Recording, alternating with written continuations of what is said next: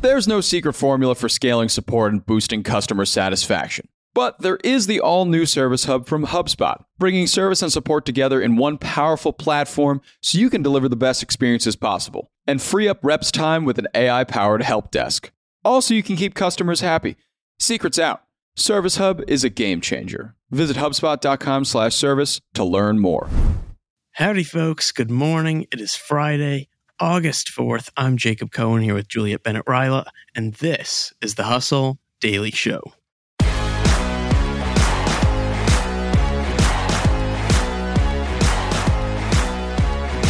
On tap today, big tech's thirst for AI dominance may bring insert big gulp here literal thirst for everyone else. What does that mean? We'll get into it in a bit, but first, before we do, let's talk about what else is happening in the world of business and tech. Let's get crackalack. All right, Juliet, what are you following today? All right, we got a couple things. Meta is apparently going to block news in Canada. Mm. And that is due to a new law that requires tech companies to pay media outlets when they use their work. Mm. This is not new to Canada. Meta previously made a deal with Australia following similar legislation. So maybe that'll happen here. Otherwise, yeah, I guess Canadians enjoy Facebook, Instagram, and threads without any news, which, Yes. if you're anything like me, is kind of what you often look at it for. yeah, probably many people. So this is actually really interesting to me. Taylor Swift basically has her own economy, as we have learned.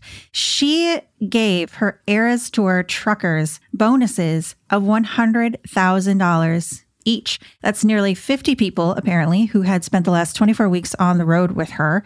I guess typically, and I did not know this, I guess the typical end of tour bonus is only between five and $10,000. Wow. So that's a lot more. It's like a life changing amount of money, I think one of the reports said. So here's another Taylor Swift economy is this life changing amount of money yeah. for these people. I'm just envisioning all these truckers now, you know, like these big trucker guys and girls, and they're all just blasting Taylor Swift in their trucks now. I love that. Yeah, yeah. So this is kind of cool. NASA, IBM, and Hugging Face are building an open source geospatial foundation model. And apparently, what that means is it can support these AI tools that can be useful in earth sciences or for tracking climate change. Some of the examples provided were tracking deforestation or predicting crop yields. So that should be pretty cool. Very cool. For those of you looking to take a vacation, you might want to stay in the United States for no other reason than that round trip airfare is down 11% compared to 2022 and 2019. This is intentional. People are traveling internationally because, uh, well, uh, we can. COVID restrictions have eased. You can now leave. People are like, yes, I'm going to go take this amazing trip. So airlines are like, hey, um, have you thought about going to, I don't know, Minneapolis? Um, so if you're looking for a weekend getaway, now's the time to buy. You know, Minneapolis is much more appealing place to visit and go on vacation than uh, Milan. Well, you know, my friend lives in Minneapolis and I don't know anyone in Milan. So there you go. there you go. All right. So if you are like, my phone does too many things, I'm too distracted, I have too many apps. Well, Nokia is bringing it back. They've announced two new mobile phones that are kind of a lot like the mobile phones of yore. They do pretty much nothing but take phone calls. So I think there's some texting involved. One has a headphone jack. I think one has a very poor camera. There are physical buttons, which is very exciting to me because I kind of love physical buttons on a phone. And the one thing that is coming back that should excite all of us is Snake. You will be able to play one game. It is Snake. Nice. You know, this has been a hot trend for the last couple of years, kind of the nostalgic phone design mm-hmm. coming back with some updated, I guess, features. I'm not sold. I got to tell you, I'm not sold. And I think it has the nostalgia factor. You know, it has the physical buttons. It looks neat, shiny object. It's different than what everyone else has now. But I'm just not sold because at the end of the day, I just think the utility and the functionality is uh, taking a hit on these phones, and people are just not going to be able to use them. Yeah. so I would absolutely not switch to a new phone that did not have like maps or the ability Right. to check when the next train is coming. If I had like a shady side hobby and I needed a burner though, I would totally get a there Nokia burner phone. The Samsung flip phone that's out now with which is basically a touchscreen smartphone that just is flips and folds, is cool. I think it's a little gimmicky, but it's cool. But we'll see how long this trend lasts. Yeah. I'm curious to see. And finally, today, big quarter for Nintendo. Their quarter two, $1.3 billion profits, highest the company's ever seen.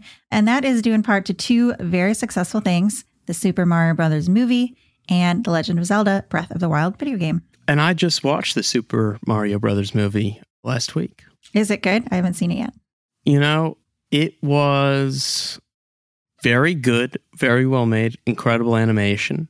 I think I'm slightly above the targeted age group, but Mm. I still found it very entertaining and the animation was awesome and there were some funny moments for sure. okay. Yeah. I guess that's what I was wondering because I saw Barbie and I felt like Barbie is a toy similar to the way Super Mario is like a video game that a lot of younger people get into. But Barbie definitely felt like it was for an older. Yeah, I, that was not the case here. Although I'm sure a lot of older people saw it and loved it. yeah. Well, maybe when it's on streaming, I'll, I'll check it out. yeah. So, today, Jacob, you are going to tell us about how big tech's thirst for AI dominance may bring literal thirst for everyone else. I am picturing that guy in Mad Max Fury Road who's like in charge of the water and he can, like, uh, you get this much water. But, like, in this case, it's Mark Zuckerberg. That's what I'm picturing. yeah, that's, uh, I mean, we're not there yet, but you never know where things could go. I was thinking when writing this story about this scene from Silicon Valley, the show where Ehrlich pleads with Richard to focus on improving their startup's cloud architecture. And he says this hilarious line It's just a giant turd that's clogging up our pipes. We have to call in a plumber to fix it. And then he describes the cloud as this tiny little area, which in many ways is the future of computing.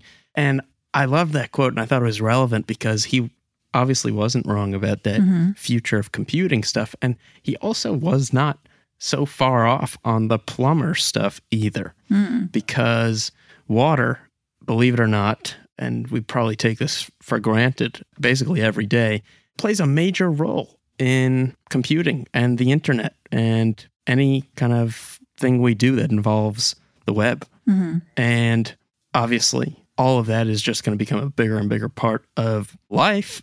And as such, companies are going to need to use more and more water. So, what does this look like? Globally, data centers are forecast to consume around 450 million gallons of water daily by 2030. That's up from around 205 million gallons in 2016, according to data reviewed by Bloomberg.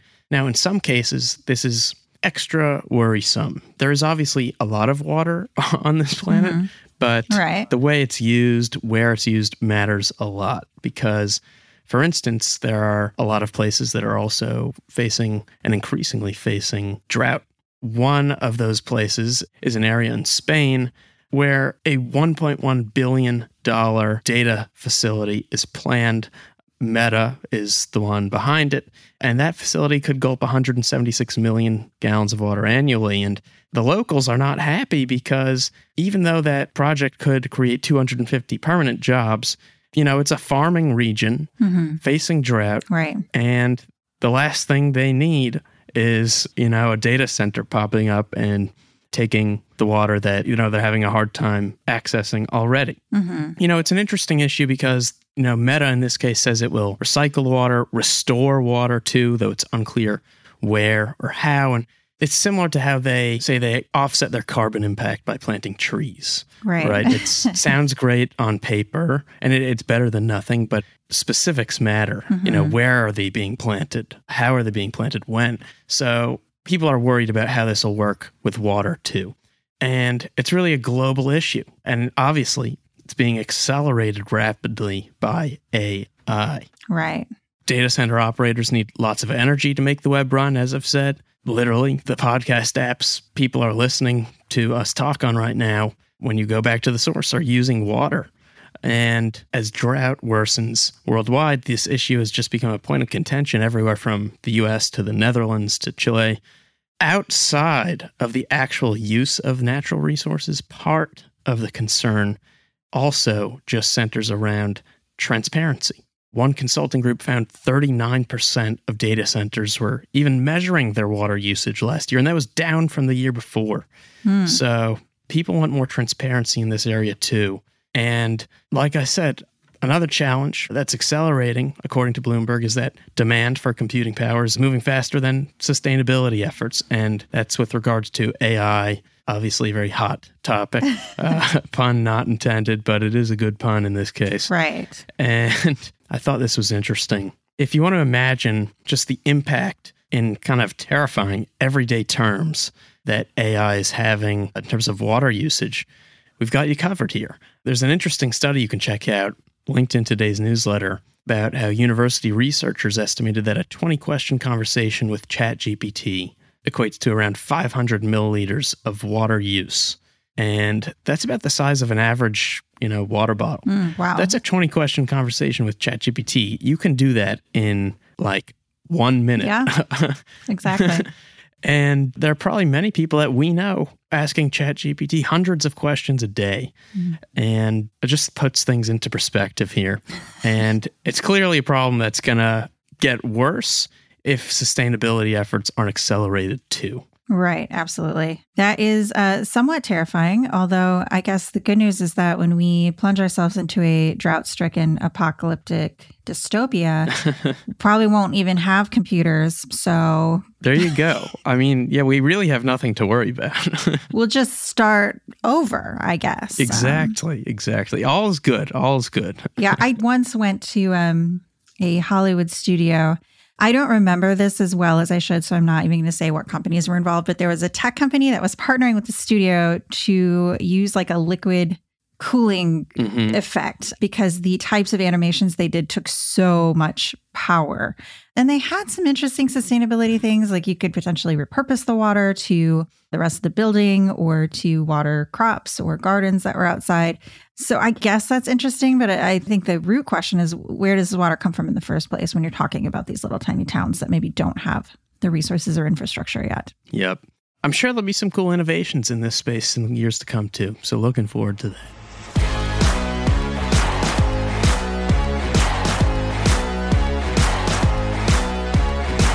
All right, bada bing, bada boom. That's going to do it for us today. Thanks for tuning in to the Hustle Daily Show. We're a proud part of the HubSpot Podcast Network. Our editor today is Robert Hartwig. Our executive producer is Darren Clarke. We've got a lot more tech and business coverage in our newsletter.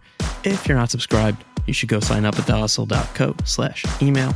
Hope you have an awesome weekend, a relaxing weekend, and we'll catch you right back here first thing Monday morning, bright and early.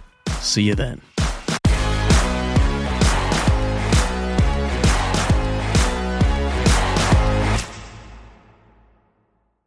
Hey, everybody, I got a great podcast to tell you about. It's called Truth, Lies, and Work, and it's brought to you by the HubSpot Podcast Network, the audio destination for business professionals. On this show, you can join husband and wife team Al and Leanne Elliott as they dispel myths, impart wisdom, and answer all your questions about finding, keeping, and motivating great people. They actually just did an episode with John Smith, who is the manager and agent of famous Argentinian soccer player Diego Maradona. He talks about in this episode how he was able to manage the global superstar, athlete, celebrity that Maradona is and was. It's a great listen. You better get out there and check it out. And you can listen to Truth, Lies, and Work wherever you get your podcasts.